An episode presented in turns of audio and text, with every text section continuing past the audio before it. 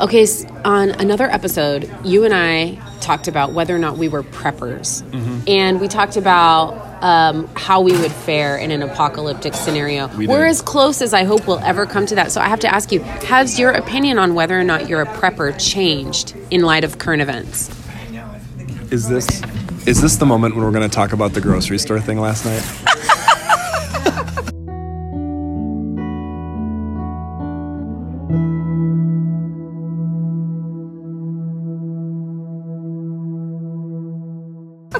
is this okay? Is that are we doing? Is this Oh okay. happening? So, dear listeners, so this is a really funny story. So, uh, Brian and I co-direct a big, huge course, and so we were texting about. Uh, right now, everybody's courses are being transitioned to fully online. So we have been texting back and forth like constantly about how we're going to do things. So I was online trying to order my groceries from our local grocery store, and I couldn't get it um, I, I, I couldn't figure out how to do it because our grocery store didn't have anything. And then I got a text from Brian saying, You better get to the grocery store because everything is gone.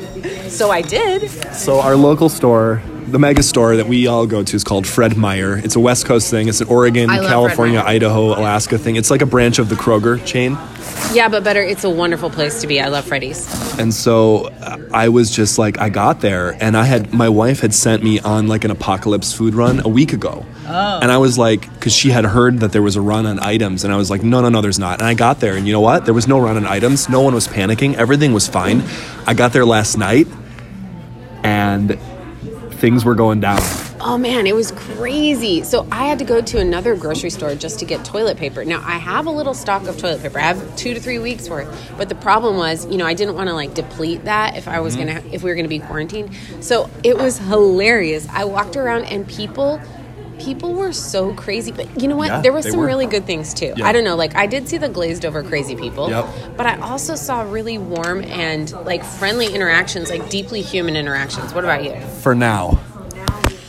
For now, you see those. I saw people wandering around disoriented, like sheep without a shepherd, staring at empty shelves and throwing ramen noodle packets into carts. That's what I saw. I had this weird thought last night. I was like, okay, a couple things. One thought I had was apparently what I want in an apocalypse is not what other people want because a lot of the stuff that I wanted to get, there were plenty of items Yeah. available. Yeah. But then the other thing was like, what existentially is going on in my mind when I am like picking up, like, what is this going to be the last gallon of milk I ever buy? I know. I well, I, I took the last like I took a five pound package of ground beef. I, it was the last one. Did you want ground beef?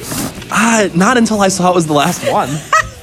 when I saw it was the last one, I wanted it like nothing else in the world. Okay, here's You the know thing. what they had a lot of? what? Plenty of veggie burgers. I'm just saying. Well, okay, but you know, this is the thing, and we've talked about this before. In the apocalypse, people are going to get primal. Yeah, yeah. I It's think about that's meat. right. You know, That's people right. who had been vegetarians are not going to be vegetarians anymore. People who were not vegetarians are going to become vegetarians. It's a time of reversal.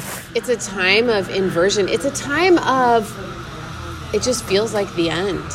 I, okay, I, something. I was at the deli, and there was a woman there wearing latex gloves, and I started wondering whether I should be wearing latex gloves. I've been sporting these kind of like wool fingerless gloves lately, Mm-hmm. which are kind of like defeating the purpose. But anyway, speaking of defeating the purpose, she had these gloves on at the deli. We, we exchanged strange looks at each other, and she took her glasses off and scratched her eye with her gloved hand.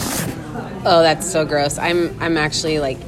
I'm kind of. Can you just uh, imagine? Yeah. That's that is the reason that this right there in that one anecdote, people. There you just saw how gloves and masks are not the solution. Okay, I'm going to describe that moment of human connection that I experienced last night. I think I said it in the trailer too, but I, I was at um, grocery outlet because I had to go to another place to get toilet paper, and I saw this woman, and um, she and her husband were in front of me in line, and all of a sudden she looked at me and she was like, "Do you know what this is like?" And I was like, "What?" And she was like, "It's like The Handmaid's Tale." Oh. And I looked at her. She looked at me. She kind of looked at her husband, and then we looked at each other like, "Sister, I'm there for you." Yeah, you knew you knew that if you had to, you were gonna take him out and run run away together. Oh, for sure. In fact, I watched them get into this big, huge pickup truck, and I was like, Yup. "Girl, I got you." This is another thing that's gonna happen. Gen- gender roles, enemies. This is gonna happen. What's gonna happen? I, I wonder. The bifurcation.